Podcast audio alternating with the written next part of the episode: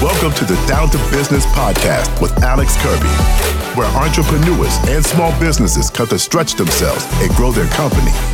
From interviews to in depth discussions, you'll learn how to market effectively, increase profits, and become the leader your company needs you to be. Now, let's get down to business. Hey, everybody, welcome to the Down to Business podcast. Hope you're doing great today. If you're watching on YouTube, listening on Spotify, Apple Podcasts, wherever you're doing that at, uh, we appreciate you so much for listening. Or we're now on TikTok, and TikTok is uh, a world of its own. But, Dad, you know what TikTok is? Mm-hmm. How do you describe it? Something teenagers play with. we'll take it. We'll take it. So, everybody, this is uh, my father, Ben Kirby. And so, Dad, thanks for, for being on the show today. You're welcome. Um, we're going to be talking about something interesting you did, and that is owned a business for 36 years. right. And you recently had it acquired. Right. And so we're just going to chat. Uh, you have beautiful insight for how to do business well, employee issues, employee good things. It's not always issues, hopefully, in today's No, job no, market. there are plenty of good things. In today's job market, it's kind of even tough. harder. But um, yeah, I think I don't know if there's anyone better to to hear information from than you. So, kind of start, Dad. Tell us a little bit, okay? Um, Would you like to hear about the formation? I want to hear 1984, Okay. June 4th. How did that? That was the first day. brain? June 4th, 1984 was the first day for Imports Plus. Which was what? What kind Uh, of business automotive did you start? service. Um, we- Car repair, automotive service, right? yeah, at the time, Imports Plus, the reason we chose that name was that really indicated what I wanted to work on. I was really only wanting to work on imports and Volkswagens, but I could foresee a time where they want that to be the only thing. Right. so that's where the plus came. So came. the plus came there. Um, you started fixing cars or messing with them at 12 years old. How old? 14. I was doing bikes at 12 probably, but yeah, I mean, you know, I was always tinkering with something. And, um, but in earnest, when I turned 14, um, our next door neighbor was moving and had a Volkswagen junked in the yard, gave it to me, and I started working on that. By the time I was 15 and able to drive, I had that car running. Um, And didn't isn't the the truth that you read a book and that like helped you learn how to fix oh, it? yeah, there's a, there's a wonderful Volkswagen book by John Muir, and it's step by step, and it helped us do it. Now, Volkswagen not the hardest cars in the world to work on either. You would have been the best at YouTube. Like I if you were 15 and you had YouTube, you would have learned everything. We didn't have that stuff. I know. That's what so, I'm saying. And so we went in business. I, what I did was I, I I worked for a service station back when they were full service. Mm-hmm. I was a mechanic and a tow truck driver um, from about 1977 until 1984. Okay. And then the end of the full service service station was clearly coming. Just to remind people, we have a lot of young listeners. Full service service station, which is a mouthful, by the way. Yeah. Um, They pumped your gas. they pumped your gas, they wipe your windshield, they check the air in the check the air in the tires, check the oil. Exactly. Man, So you used I wish to, we had that still. you used to get that every time you went and filled up. Yeah. Um, you didn't even have to fill up, but and so um, we um, I did that those seven years. At the same time, I went to Midlands Tech and took some engineering courses. I thought I might want to be an engineer, but I realized quickly behind the desk was not for me. And so, um, in 1984, about early January or something, I got serious about looking for a place to have a garage of my own. A What made you What made you decide not to work for somebody else and want to do it yourself? Because that's like the entrepreneur it was question. A, it was it was an opportunity. So, believe it or not, Irmo wasn't all that hot. Irmo's was a city we live in. It's a tiny little town, Yeah. railroad town. Um, didn't have car repair facility particularly. Certainly nothing for the import group. Now there were some downtown, and so So saw the opportunity. I saw an opportunity. Got it. And then I saw a location with Okay. that closed. There was a closed convenience store down the road. Mm-hmm. Had a pretty nice piece of property, and so um, made all that happen by buying and selling cars um, in 82, 3, You save some money by flipping cars, basically. flipping Volkswagen. Okay. And um, got enough money to put the down payment down and get a lease. And then my father loaned me 10000 bucks, and that bought a building, believe it or not, back in those days, a three bay building with electricity. Sucker put- would cost 125, 150k today. and so we um, did that, and then um, you know threw the shingle out and opened up. And the the beauty of it was Was it just you? me and a helper. You and a helper. The beauty of it was was I had been on, above board with my former boss that owned that service station. Um, and again, the era of full service service station was coming to an end. And so, first job I ever got, he sent me. Oh wow! Yeah. So the first repair job know that. was sent to me by my previous boss. Wow. And then it just grew from there. They had a big towing business. And so if they thought I could handle it, you know, and it was towed in, they might tow it into me. And so we had business right away. It, it wasn't hard to get business. Um, the other thing is, I picked that specialty niche at a perfect time. The Japanese imports have been around since the early 70s. They were about 12 or 14 years old. Um, they weren't so foreign anymore. People were, ta- uh, you know, Getting used to them. they were getting used to them, and it looked like particularly Toyota and Nissan they were taking hold. They were going to stay, um, and so those were excellent opportunities for me. Um, Struck while the iron was hot a little bit. I did. Yeah. Uh, we did not move straight into the harder to work on German cars like Mercedes and Audi and BMW. For a long time, we kept it simple. Um, VWs, Japanese cars, and any light American that I Okay. thought I could do. So how long did you kind of you started your business? It was steady from It pretty, was steady. pretty pretty early, And then I met your mother and then you met mom, and then met your mother. What changed there? in uh, 86. Okay, two years later. And at that time, I had an office person. It was my roommate. He was clearly not a car guy. He could run an office. He was Sort he was better at running a retail store. And so, when your mom and I realized we were serious, and I had proposed to her, she came to work for us. Okay, And she put in the first real office, filing cabinets, methods for doing everything, Mm-hmm. repeat, you know, us procedures, and procedures processes. Yeah. exactly that that a me- that mechanic that's running the business doesn't do. Any You got papers stuff. everywhere and papers grease. everywhere, exactly. And so she was very good, Yeah. and she's also very good with people, as She- you know. as I you know, know, and so um, good, people. so we put that together, and um, I mean, I, the the the year she came on, our business doubled. Wow. Um, then we got married in '87, and it doubled the next year, and it doubled the next year, and then um, it, it went along like that for a while. Then you were born in '92. Now she took some time off after that, but by that time your grandmother worked for us, and we had more people. So um, Were you still in the first original No, building? I was able to build Talk a- about the transition. Okay, you know, so- and what and, and what made you business wise decide to move from your original location to where you were for the last thirty years? okay, so the rented location, the one I started in, the um, How'd you know it was time to move on? I mean, that's because Well, like a lot of people listening, right? it turned that's out- the hardest thing is like when do I leave? When do I invest? I know exactly when they, they do that. So I was leasing from a company. Okay. all right, that used to own a convenience store business.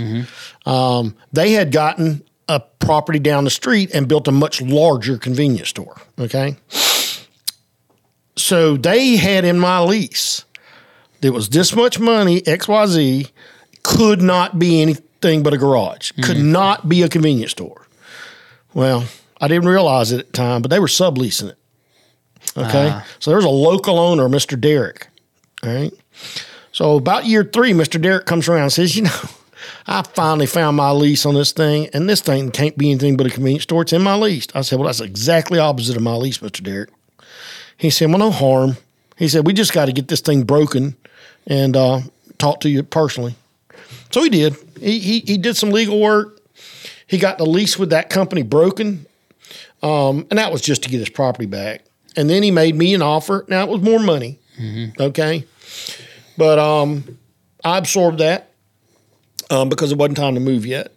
But then by the time I started looking at the improvements to that property, I also had it appraised. So in case I wanted to buy that because he offered that, and I had it appraised. And then by the time I looked at the appraised value, the improvement, the likelihood of the road being widened and losing some property, I decided to look elsewhere. Cost analysis made you decide. I did. Yeah. And so I, I, I looked around and um, And for people listening that don't know, the place you ended up moving down was a mile away. Nine tenths. Yeah, what Nine tenths of what do a you mile. mile? I Yeah. can't believe you know that. Nine Yeah. tenths. And then number two, it's it ended up being you didn't notice at the time. I mean, the property value is insane. Now Irmo's much Yeah. more grown up and it's But I could have done that at either property. highly desired. I know, but it's a highly desired Yeah. area. You I could, we but you could've could have done moved that. to a bad place, is what I'm saying. I could You have. didn't know, But you know? either of the two places I No, had they're- shot up. Yeah, they are. Um, and so cost analysis was a thing. So Mr. Derrick came to me and said the rent's going to have to be ABC, about twice what I was paying. Well, no harm. I mean, that's nothing against him. Yeah. Um, and so we started looking at what it would take. I got shot down two or three times because this area was still very rural and I had to have commercial zoning. And so I got shot down on part A, I got shot down on part B, but then another business who had two acres bought and only using one called me. And they said, Would you consider buying this acre? It was pretty low, swampy, but we looked at it. My father was in the building business. And so we looked at it. We decided we could use it. So we did buy that. And I bought one acre. I built a 5,000 square foot building. And it took everything we had. I mean, everything. Every dime yeah. Every penny. And then credit card money. And you had, I was born, right? nope. I was before This me? is 89. So what? Okay, let's talk about that for one second. Uh, what? How'd that feel? I mean, going all in on it. It wasn't scary because it was just me and your mom. At least to me, it wasn't scary.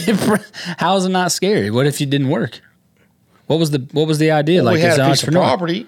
I mean, had a piece of property in a building. Yeah, but how are you going to eat if it didn't work? You said you went all in on it. Well, You remember your mindset when y'all were talking about it? Like, there had to be a conversation one night. You and mom were like, "Hey, if this doesn't work, or I don't did, think did you we just ever never have thought that, because mindset? we had plenty of business. you just never had that mindset. You just knew it was going to work. We had plenty of business, and customers were asking us to get bigger. yeah, you had the confidence. Yeah. You so the, and you had the proof of sales. I had five year track record. This is five years after the Yeah. in- initialization. And that's another thing I was going to mention is you startups, uh, you're going to have to do a time where you lease or uh, makeshift your place and you got to makeshift your building, makeshift your equipment. And you're going to have to do that four or five years before a bank sits down and talks to you based on what you're earning then. Right.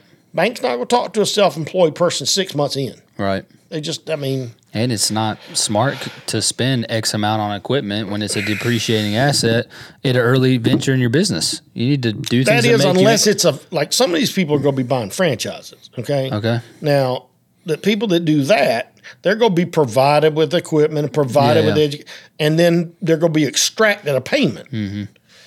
That's a little bit different from what I'm talking about. I didn't have to pay anybody. Um, but we mentioned the money that my father loaned me. Um, the one piece of equipment we bought was a brake lathe, which in the time was very needed. And so um, we had enough basis. And then the trick is to stay in your lane. Okay. Don't go outside of your lane. In other words, In terms of your your service offerings, service offerings, be, right? be super laser focused. and very smart. Um, you have to be laser laser focused and really good at what you're doing. Okay, and then Do you see that as a thing? A lot of people don't mean to interrupt you, Dad, but do you see that as a thing? You've you've been around. I mean, so to give a little context, you're pretty well known in our community now. Um, I've lived in the community known. 51 years. right? And you know a lot of business owners. Is the ones you see that have floundered? This is a kind of a warning to our listeners. Are they the ones that every opportunity is a good idea, and like you said, they're not laser focused. They're not like everything is a great idea, and then they get off track, and the next thing you know, they crash. Is that what you see? Actually, the ones that crash are the ones that just don't go to work. They they open a business, they hire a few people, Oh, yeah. and they don't go to work. and they think it's just gonna be a money maker money maker, and there are very few things that that can be done. If if that was that easy, everybody do it. especially in service and trades, right?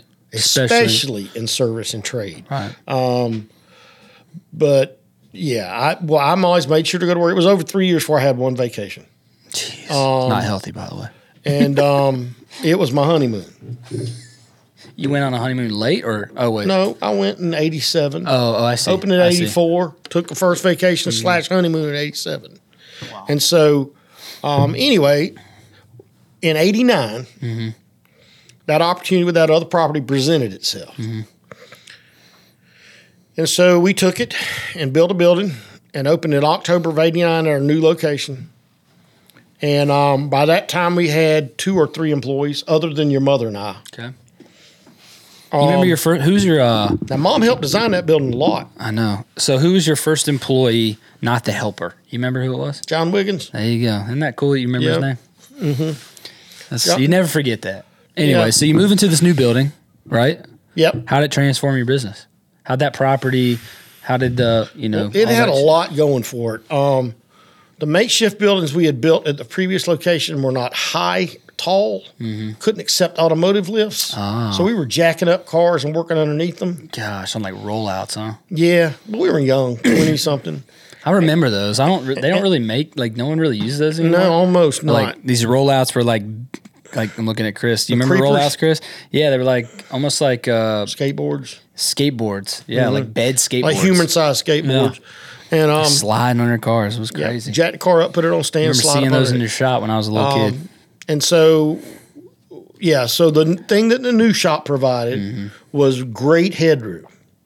It also provided something. Um, your mom designed a lot of features in it where one person could cover the office and at the same time work with the mechanics handing out work.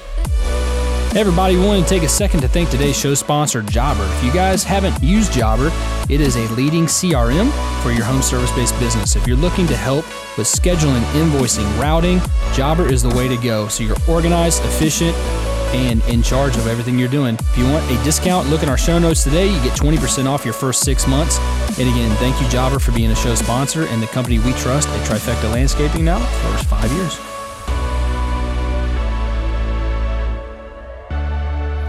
One thing, one thing. So one thing you're saying is that when if you're going to put resources into a new facility for people listening, you need to think strategically. I mean, this seems obvious, but I don't feel like some people think about it like strategically as much.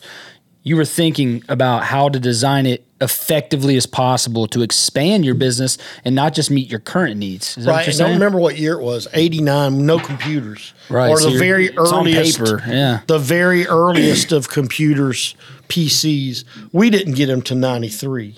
Okay. People are listening But- right now who are like 22 years old. We're talking a different language after that. We didn't get. We wrote So everything fun. by hand. Yeah. and all your bookkeeping was by hand except the accounting office. They Yeah. were on computer. Yeah, And um, amazing. and so we designed though a computer nook for taking in customers. Mm-hmm. Turned out to work great. Okay, so um, we opened, and then not long after we opened down at that location, we scored a really good young mechanic named Randy Nussler. Remember him? Randy worked there 15 years. Mm-hmm.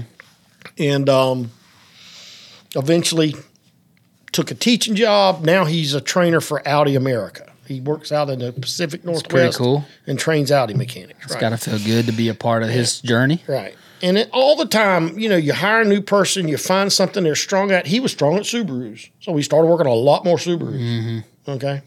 Okay, wait, don't let's not blow past that. That's a great point. You just said, tell me, tell me if I didn't hear this right. You find the person, they're really good, and you start doing what they're good at. Right. So, in my opinion, That's what you just said, right? In my opinion, in a service trade particularly, Okay. okay, you can't hate the work because you'll never be good at it. Hmm. Okay. So, you find something that you love and then you're good at it. And work doesn't seem too much like work. That's Now, right. Obviously, as you get older, your body starts aching and stuff, and it starts seeming like work. But if you can find a service trade that you're good at, so I hired this young man from the Subaru dealer and brought him in. He was good at Subaru, and that Subaru dealer also had to have a Nissan side, so he was pretty good at Nissans. And um, So you start pushing what he for was those. 22 or something. yeah, you start pushing for those customers, then, right? then you start looking for those customers. Makes right so now, much you're sense. because your your regular customer walks in and says, "Oh wow, thanks, that's good." Do you fix other kind of cars? Mm-hmm. We do. Um.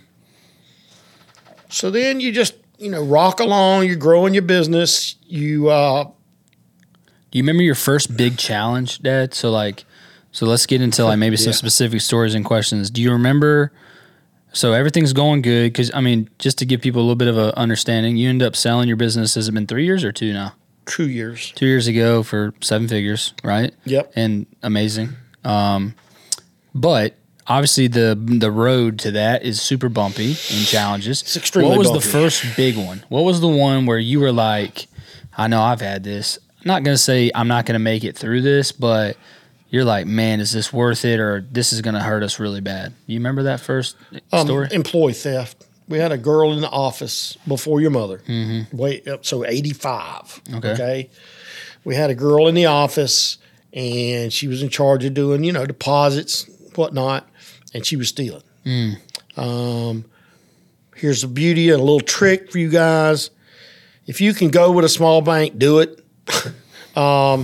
It's great A advice. small bank It's great advice. a Seriously. small bank can call you and can see you one on one and see you at the window and they know you. And for instance, my banker called me and said, I think you better check your checkbook. That's all she could say. Mm-hmm. But I think you need to check your checkbook. Um, we have some deposits missing or something. She was just trying to be vague. She couldn't blame anybody. Yeah. But I started looking, and it turned out that person had stolen what was a large sum of money at the time, fifteen hundred bucks which would be about ten thousand today, probably. Yeah. It was an entire engine replacement. Right.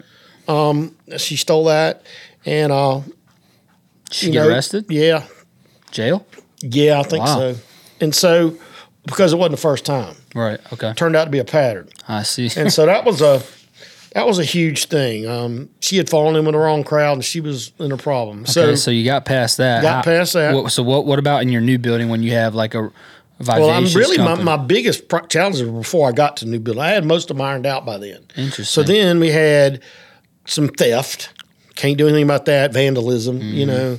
Um, so you know, you, you you work with your customer to make sure they're happy that your insurance company's provided. That's another thing. People is whatever kind of insurance you can afford, get it. Um, and don't do business without some kind. Now, in my business, we had two kinds available: direct primary and legal liability. Legal liability, you have to be proven legally liable, then your insurance would pay. Personally, I think that's a terrible way to do business. That puts your customer in a pickle because if they've got insurance, it's going to go first and yours is going to be 2nd and the customer's going to have a deductible and all this kind of so I always kept direct primary. If we had any kind of insurance claim, bam, mine went, mine went to work for you. yeah. And then so vandalism was the first one, and we made sure everybody got taken care of that. Um, I had a small fire, an automotive fire, um, and had time to put it outside. Uh, we had it inside the shop and had enough enough time. We couldn't get it to go out, but we were able to push the car out in the middle of the parking lot. Again, things that save a lot of money. That saved a lot of money. Save the building from burning down. Save other cars from burning down. but your insurance goes to work, Yeah. pays the bill. Um, and so those were two of the biggest challenges. And on moving day, on moving day, this is crazy. I sent a guy nine tenths of a mile, remember? Yeah. Okay. Go up there and get the blankety blank car, not the green one, because the carburetor's sitting on the floor, but bring me down. The, so we're moving cars. Mm-hmm. Well, he gets in the green one. Carburetor's on the floor. He cranks it up. Gasoline somehow shoots in the manifold. Car goes wide open, turns it off, backfires, catch on fire. All the fire extinguishers removed Oh god. already. And so I'm sitting down here at the new shop thinking, where is this car? And you didn't have cell phones. on. Fire trucks start going that way. You don't have cell phones. No, we ain't got a cell phone. Call. Hey boss. so fire trucks start going that way. So your brother-in-law Billy, Yeah. your uncle Billy, Uncle. your uncle Billy, I said, Uncle Billy, right up there and see what the heck guy's doing. That was his name, Guy. Okay. well, Guy is standing next to a burning car with his hand in his head because he cranked up the wrong car. Did you fire him? Um, yeah. and so uh, that was a challenge. Again, the insurance company has to go to work for you. Um, the trick is to keep good insurance, really, because you're going to have events We probably didn't have 10 events in 35 years, but you're going to have events. Can we get to the big one that happened What's that one? where the gentleman fell? Oh, yeah. Is that okay? It's okay. Later, This is the one that you handled as good as possible, but it's the worst tragedy of it's all time. It's terrible. Um, I had a young apprentice It's about seven, eight years ago now, or ten. Um, so seven, seven- years yeah, ago, seven. maybe. I had a young apprentice came to me out of auto mechanics class at the local school with his parents' blessings. Worked his way past graduation. Went to got a job at Michelin as a maintenance engineer. Mm-hmm. And worked for me part time. He was an air cool Volkswagen fan, a Volkswagen fan, Mm-hmm. Beetles like you. like me. And um, so, anyway, he was not yet an employee.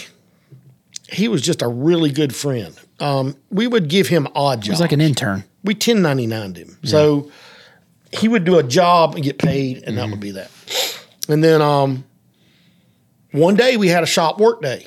Um, we were going to put all new lights in the shop, all new lights in the sign, clean the gutters, and we rented one of those man lifts. And it was supervised by, you know, our friend Don. Yeah. Okay. Well, Don was a handyman we used all the time, and he's a very nice guy. Well, Andy and Don did all the lighting and did the sign lights, and they were in the process of cleaning the gutters. And I still don't know to this day exactly what happened, but Andy got out of the bucket and got on the roof and had walked. I heard him walk across one time and come back and speak to Don about, yes, the gutters on the other side are dirty. Then the next thing I knew, he's falling through a skylight. And he was passed- killed. and he passed it, away. It killed him. Yeah. Um, Well, the story is that Don, they were supposed to stay on the sky lift through the right side, and for some reason, Andy, Andy got out to of get off on another. And, you know, I reckon it was his youth. Yeah. Um, but I still don't know whether he had a medical something happen up there Heart or a or trip and fall. Yeah. But it was very bad. It came down, and of course, I go running to him. Um, Just super traumatic experience. it was very obviously. traumatic. A lot of, lot of, um, a lot of feelings. You know, I'm praying over him. I'm trying to get. I've, I've got his pulse in my hand, um, on his leg, and unfortunately, I feel that go away, and just it's just a bad So, situation. so I only bring that up to ask. It's like literally the worst case scenario. right? How did you mentally? Because I, I don't think I asked you this at the time, really, because I was only 22 and 1st Mm-hmm. job and everything. How did you get through that? Because because all the guys that are working for you see this happen. Almost everybody still works there. Yes, saw it happen. everyone- like so you have to go back to business as usual. Well, I go to and and first of all, I prayed about it a lot, and um, I knew I had prayed over him, but I prayed over him for God to take him, mm-hmm. if that was His will, mm-hmm. that don't leave him incapacitated, mm-hmm. and so that, and then I had a couple of days. It was Thanksgiving weekend. It was like Wednesday before Thanksgiving. And so I had a couple of days to just kind of gather around family and gauge the response and gauge the parents' response. And I'm going to be honest with you now. His parents were golden, were fair to us, and um, tried to be a support system for us because they knew we were very close to him. Of course, same thing with them. We're trying to be their support system. Um, he left a girlfriend behind that was very Yeah. much involved. Also, she was going to be a mechanic. Actually, she's an engineer, a computer engineer now. So so what, I mean, I'm just saying, like as a business owner, how did you go back to business as as usual when a because this was a tragedy, this was an accident, this was nothing that you could have done. Yeah, I could not have personally stopped You this. couldn't except, have stopped it. except from saying nobody goes on the roof, So- right. which I did from then on. Right. Which I mean, you yeah, but I mean, But I mean, you got somebody working that knows what they're doing. right. It's that's what I'm saying. Yeah. So so how did you overcome that? Was it just just I just family, told the your friends? I- like, was it a group effort? I mean, because you really responded to that better Yeah, than I, just think a lot the of people employees- would. I told the employees that you know Andy was gone, and we were sorry about that, and that um, that they would never be put in that position. In other words, guys, he got up there of his own accord, and wanted talking about to you help. personally. How did you personally? How did I personally? How get did you it? personally? I'm not personally over it, but Still bothers you. it every- bothers every me. I wish or- I had him. No, I. I wish he was still here. Yeah, of course. Because the older I get, the more I could really use a good air cooled Volkswagen mechanic, and he was a good one. Yeah. I also miss the fact that he and his girlfriend they had plans for everything: wedding, children, school together, everything. The uh, your mother would always tell me, you know, honey, there's nothing you could have done. Yeah. That, right. And I would be like, boy, I wish I'd have been up there myself. Um, and, you know, I just wasn't. And so I have to believe that there was a, you know, God says he knows when your day is. And I believe that to be the case. Right. So eventually that was the way I coped with it. Took yeah. a while. yeah. Um. I just It took a appreciate while. that. I've I've always been I'm proud of his accomplishments. We still mention him in our little Volkswagen group. Mm-hmm. I mean, he was a good kid. He was really good. So I, now I just asked that because there's probably dozens of people listening to this, Dad, and I'm not sure how much you've even listened to the show before. I know you have, but that I, there was a guy this morning in a group I'm in, uh, and he literally said, "Hey guys, it's been fun. I had to close my business today because of gas prices." And he has four kids. He's married, and so he was pretty upset about Yep. that. Yep. And so there's a lot of people listening right now there's a lot of people listening to the show that are going through something extremely trying. I mean, Okay. this is the we're about to hit a recession. There is no question we're Oh, I to hit don't, a I recession. don't think there's any question about and that. in the with inflation plus recession, I don't think it'll be an 08 recession. I believe it'll be a where it hit a dip to hopefully take a slow roll back, right? But it's going to be a challenging 12 to 24 months. It's funny too. How do we- So know, the so car business, Yeah. the repair business, is better in a recession. Right, because people want to fix what's broken instead of buying new what's stuff. broken. They can't afford new. Right. Um, and they understand all of a sudden your mechanic becomes a more valuable asset Makes sense. okay and so in a recession that's what happens. And then in good times it's very easy to switch hard repair work to simple service. That's mm-hmm. easy. Mm-hmm. Okay? And so if you've got somebody who's having to close because of gas prices let's just say all of your revenue comes from delivery. Mm-hmm. Okay i can see that. All right? I mean we're experiencing something in a multiple like 2.5 I mean, tow trucks, right? Tow trucks. So they're adding fuel surcharges.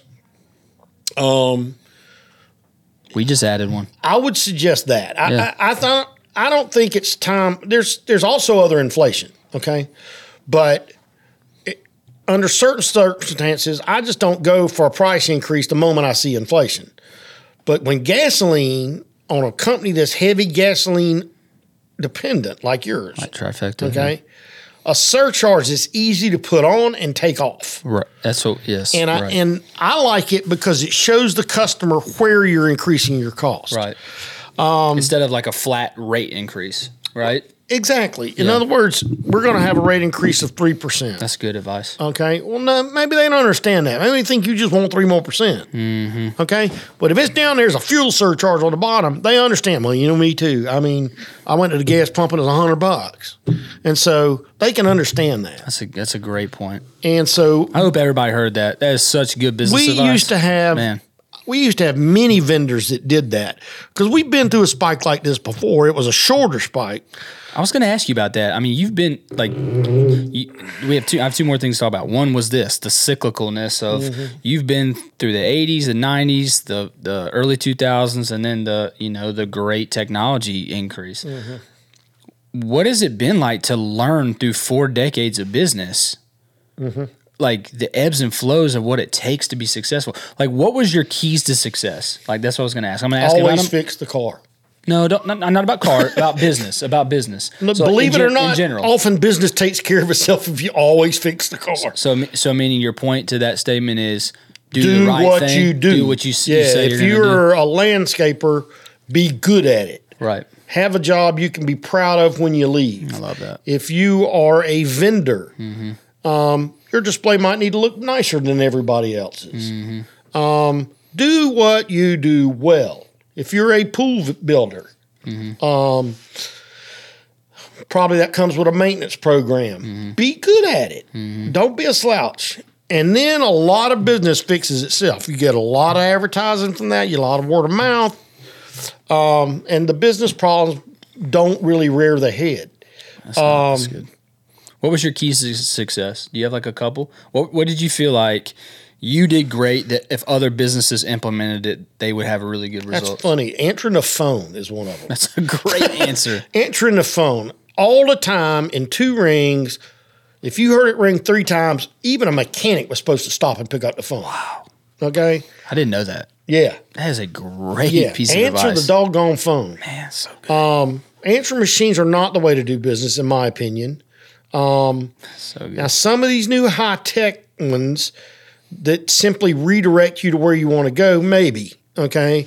But we had four lines and three people answer them. And by God, it needed to be answered. I love it. And uh, So let me give you the fancy reason why that's important. That's called like you're you're if you don't answer, you're losing customer acquisition. So customer acquisition is like one of the highest things that people pay for. Google, Indeed, like not Indeed, um, ads, billboards. You're paying for ways to try to gain customers. Right. So when they are calling you to for them to be fish on the hook, right, and you're just like letting the fish off every time. That's a great point because that's where you're. You don't know what. The other per- thing is realize I was in a service business, and service businesses need to service the customer. so man, you're on a roll right now. And so answering the phone is very important. Love that. Um, What what the other other key? thing is that stay in your lane thing. So you may know because you were around, but you may know that by the end of our career, 2020, we were servicing both U.S. cars, German cars, Japanese cars. You didn't get there overnight. So we had to stay in our lane, both tooling and experience wise, Yeah. until that got better. You Later, also in- didn't do like train like some things you said I don't we don't do right? which even would have been Because I believe profitable, that's a specialty area. Which is smart. I mean that like transmissions. You you mentioned transmissions. Mm-hmm. Um, transmissions to me is a is a specialty mechanical area and art, all of itself. you referred it to people, We would refer it, or the new the later in life it got, the more that product was available, already be, rebuilt in Mm-hmm. a crate somewhere. Okay, and so technology is filling the backlog in a way. But right now, uh, one of the most challenging things for any service business, welder, automotive, Plumber, yeah. plumber, electrician, is in my opinion, we missed a complete generation of critical thinkers. So, so those people have to be critical thinkers. Okay, they have to think and be able to perform a repair after thinking about it critically. You think that happened because of cell Computers. phones and computers just like dumbing you down? Every not dumbing you down, they stole an entire generation of employees to go into the IT business. They were talking. So, like when I graduated high school, 79, already a little bit of talk, but the next three to five years was very critical. Um, the PC was introduced, and it was the latest, greatest, and a whole generation got taken. Wow. And um, I never thought about the never had IT wave was the reason that there was that gap. well, you, they got promised a lot. Because you look at it right now, right? Uh, your age people, Mm-hmm. you're hitting retirement age. You're 61 now, right? yep, yep, So 62 is when most people retire, 62, 65. 62 to five. Yeah. Right. Okay. And we were just talking about this yesterday. I believe Chris and I in the car is all these people who are. Man- I think we were talking about managers, right, Tra- uh, Chris? Um, there's a management um, lapse as well because all the people who've been managers are retiring, and there's a big in a generation of people who don't critical thinkers are managers, right? Right. So. where are, So- man- so where are people who know how to manage people? I mean, I see what you're saying too, because okay, so my generation, if you're my generation and now beginning to age out, Right. Okay, not only were you a manager, one of the reasons you probably were a manager, you saw the whole thing happen. You saw the advent of the PC, the implementation of the PC, the proliferation of the PC, and what we have now is all of them are married together. Okay, and so you have that, and that's game changing. I'm just thinking about your friend. and friend. so, like a new IT person that breaks Yeah. in today never saw Windows ninety three. Right. I'm thinking about your friend down at uh, Express uh, Oil Change, uh, Mr. Uh, Billy, Yes.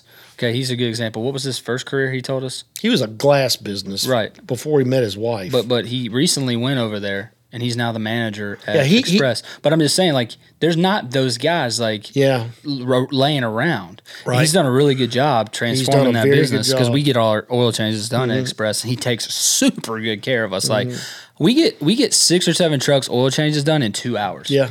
He yeah. is he's amazing. They have a good Customer system. Mm-hmm. service is great, systems great. But what I'm saying is, is he was telling me that um, it wasn't his career. Like he he's like he just moved to this lately or whatever. Well, he owned a service station. Oh, he did. Yeah, he owned Firesgate BP, and then BP said no longer.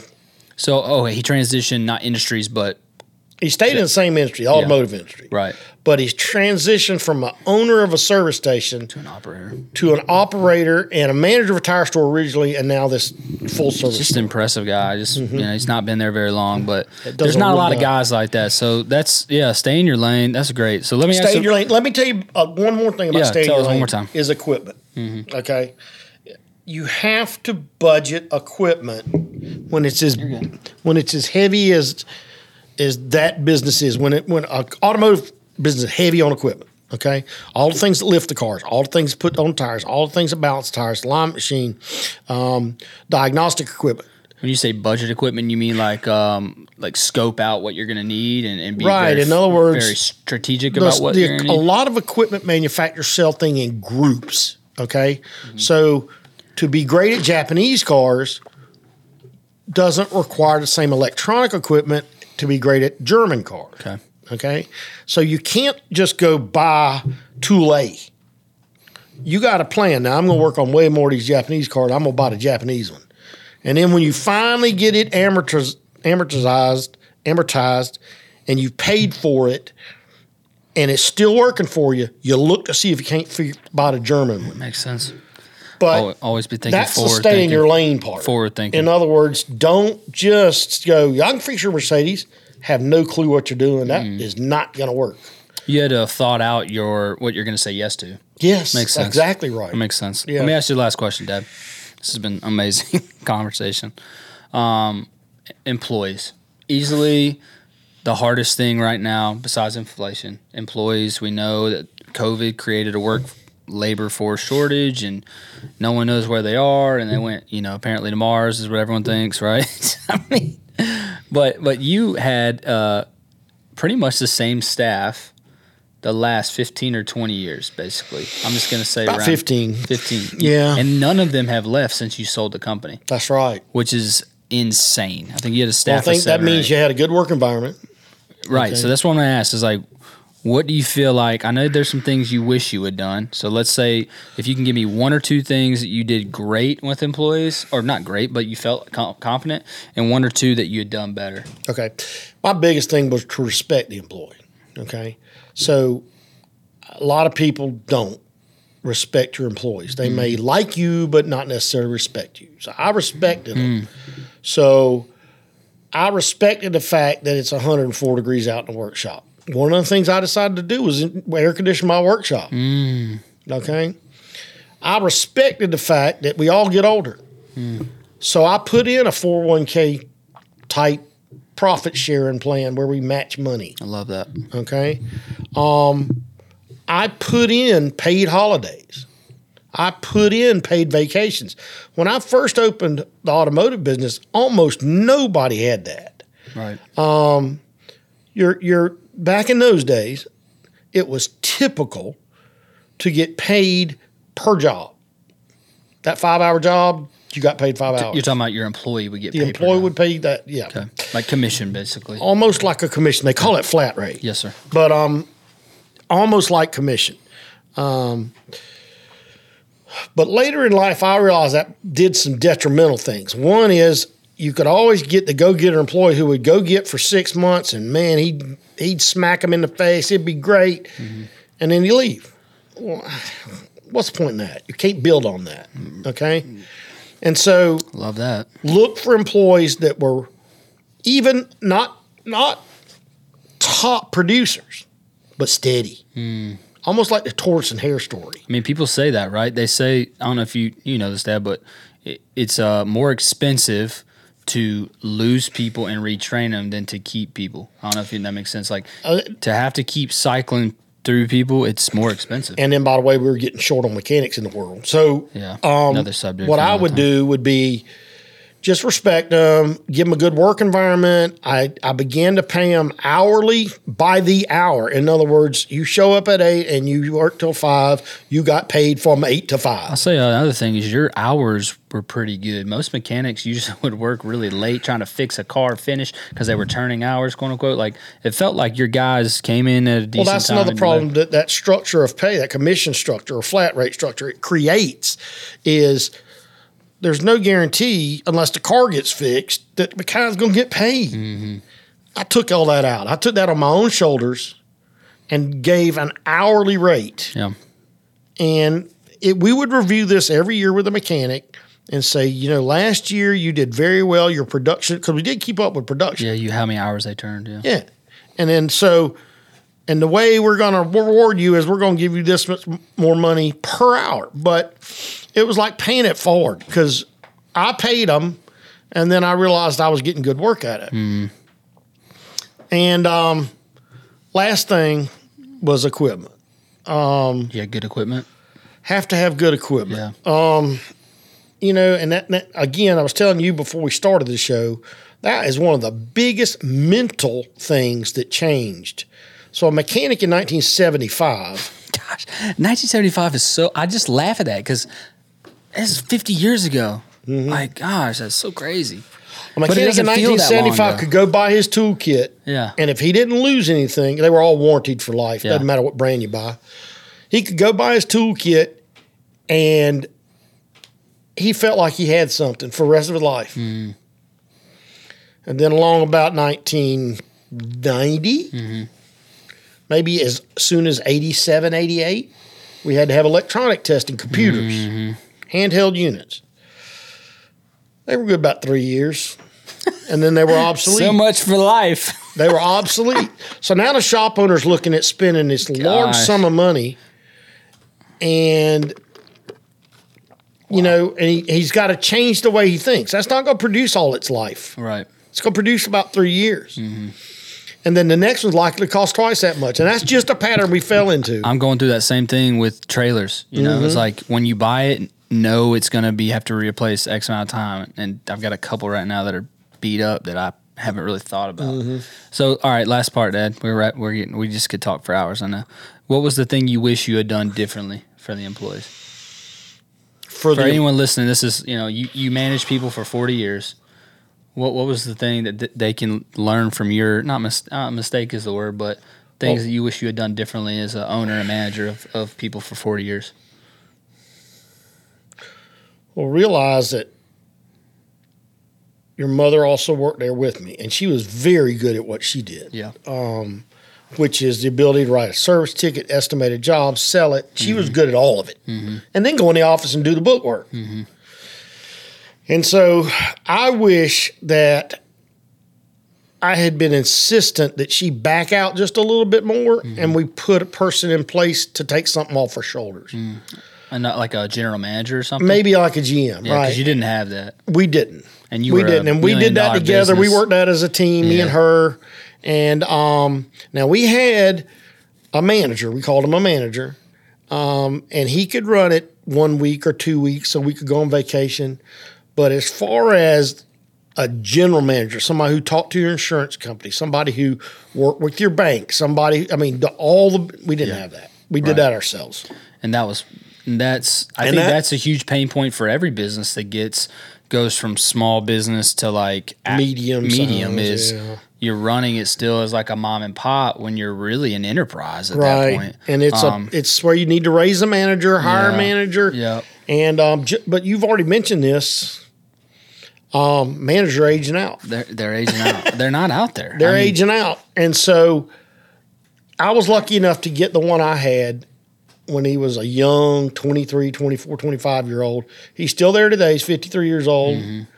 and um he knows the ins and outs. Now we, he doesn't he's not involved with the the business, business side, side, much, yeah. but he can absolutely run the day to day. I think you're right though. Like when I think of a good general manager, if the owner wasn't involved literally didn't answer a call for a month, it could it could still be fine. Yeah, and that's tough to find. Like a month, and that, That I is mean, tough to find. It is. It's really tough.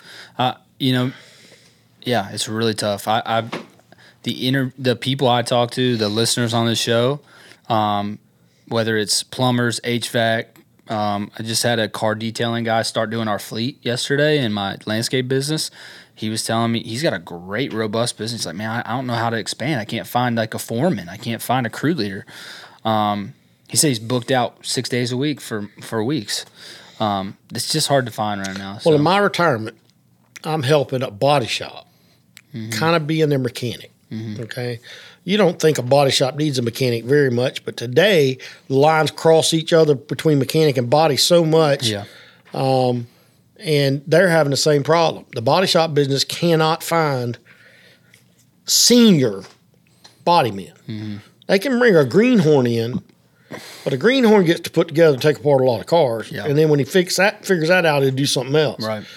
but finding an experienced man, woman, anything where they can be put on a car, given the parts, and walked away from is very difficult. It's hard. That's that's great insight. Well, Dad, this was awesome. We just talked for a long time. Thank you so much You're for welcome. giving your wisdom of, of business and I had one more thing. please do give us your final thought. Final thoughts are when you're starting up, and I'm hoping that people are listening that are starting up. Get a good accountant. Get a good accountant. My I had a, somebody come to me in month number two and go, "What you gonna do for accounting?" I don't know. I'll figure it out. Well, I think you ought to talk to this guy. And they put me on this guy, and this Oh, guy and I were Craig's about the same age Yeah. and he was more than just an accountant. He was an educating accountant. He taught me how to um, plan equipment acquisitions, mm-hmm. how I could afford them, mm-hmm. when to depreciate something or when to pay for it out of cash flow. We were with that guy over 15 years Wow. and uh, a good friend of mine. Mm-hmm. And the only reason we ever left him was that period of learning was about over, and we were down to straight accounting. Right. And he had an employee leave that was my account manager. Yeah. Well, that's where we went. Well, I'm gonna So- plug. I'm gonna plug. I couldn't agree more. We uh, we use Cycle CPA Mm-hmm. um, for all of our stuff at Trifecta. They they do a ton of stuff for landscaping and green industry companies. Mm-hmm. And they gave me a report the other day. It was the most amazing detailed report. I'm so serious. It was like me and Gabby, my uh, our business uh, administrator, were like, "What is going on?" So. I think a lot of people don't know what's going on with their books. I think it's That's a must. it's braille to them when they're Mm-hmm. like, I have no idea what this means. I'll pay it. And I, I, I couldn't agree more. You need to know where your numbers are in your business to know if your business is doing what And it's your supposed to accountant also needs to. There's some things they need to. They know things you don't need to know. Yeah. Tax holes. Yeah. Um, the depreciation versus the cash flow, Mm-hmm. stuff like that. They know that. right. And as long as you'll listen to them, and most of them don't tell you what to do, they'll explain the opportunities you have. Mm-hmm. Yeah. You take advantage of it. Great. Well, thanks, Dad, for You're your, welcome. thoughts today. Thank you guys for listening and watching the Down in Business podcast. Uh, ben Kirby here, Alex Kirby here. We'll see you guys next time. Make sure you like, subscribe, follow wherever you're at, social media, YouTube. We want you to engage with us. Leave some comments below of any questions you have for Ben. I'll make sure he gets back to you. And uh, we thank you. We'll see you next time.